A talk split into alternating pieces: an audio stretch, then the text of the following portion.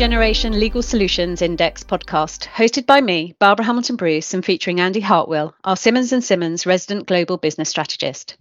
To recap, we launched the results of the Next Generation Legal Solutions Index on the 18th of May.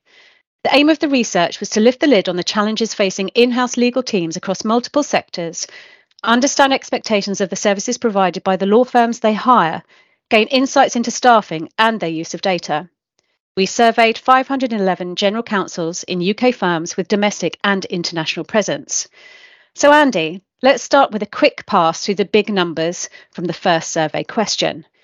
We asked GCs to share the challenges they were experiencing with external counsel.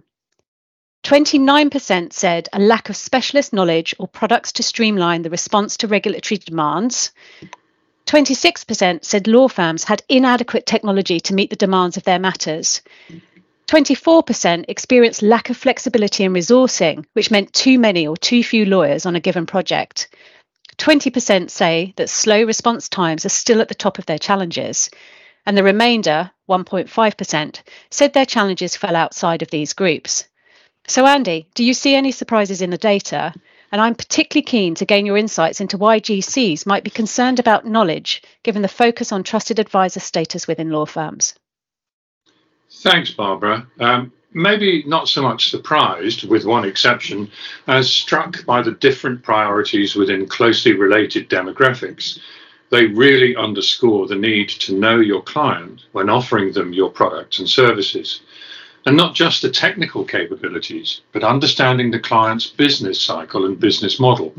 How do your products and services help those very particular needs?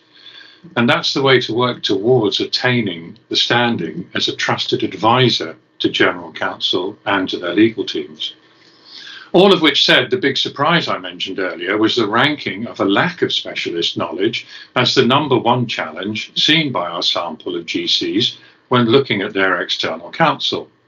I know how much work and priority goes into achieving that specialist knowledge, but GCs are clearly saying their external counsel needs to continue to do so.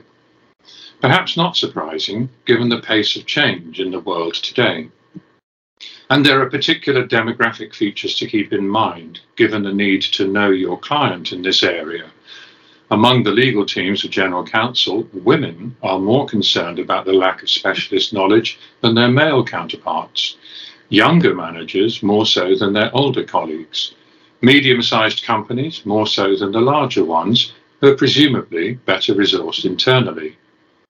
The second area of particular challenge seen by GC legal teams among their external counsel was in the latter's perceived weakness in the application of technology.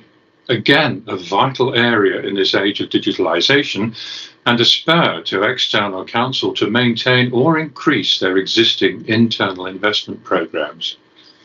Interestingly, it was a, challenge, a, challenge seen most acutely by the in house legal teams of mid to larger companies with employee numbers between 250 and 300, and in the healthcare and life sciences sector.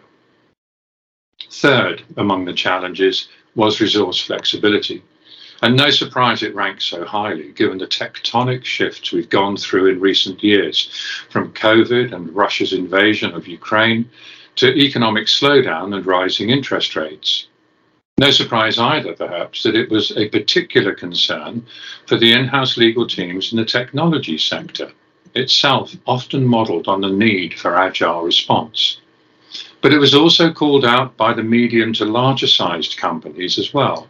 Companies with employee numbers between 100 and 250, and companies with revenues over 500 million annually.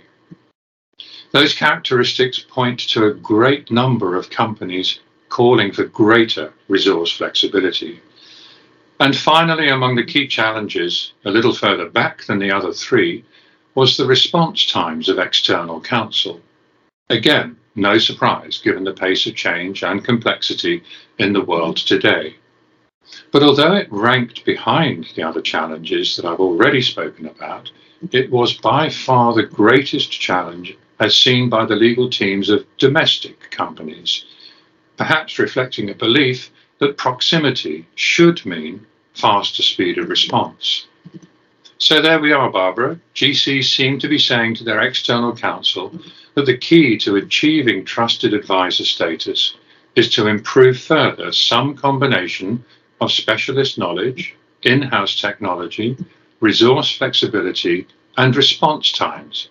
And within each of those, to understand better the different priorities of different demographics within the GC's legal teams.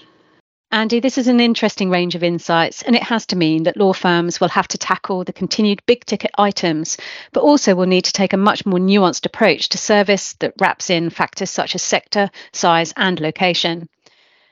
Thank you so much, Andy, for your time today, and I look forward to digging further into the data shortly. In the meantime, can I point listeners to an article by partner and CEO of Simmons Wavelength, Peter Lee, on the changing definition of trusted advisor?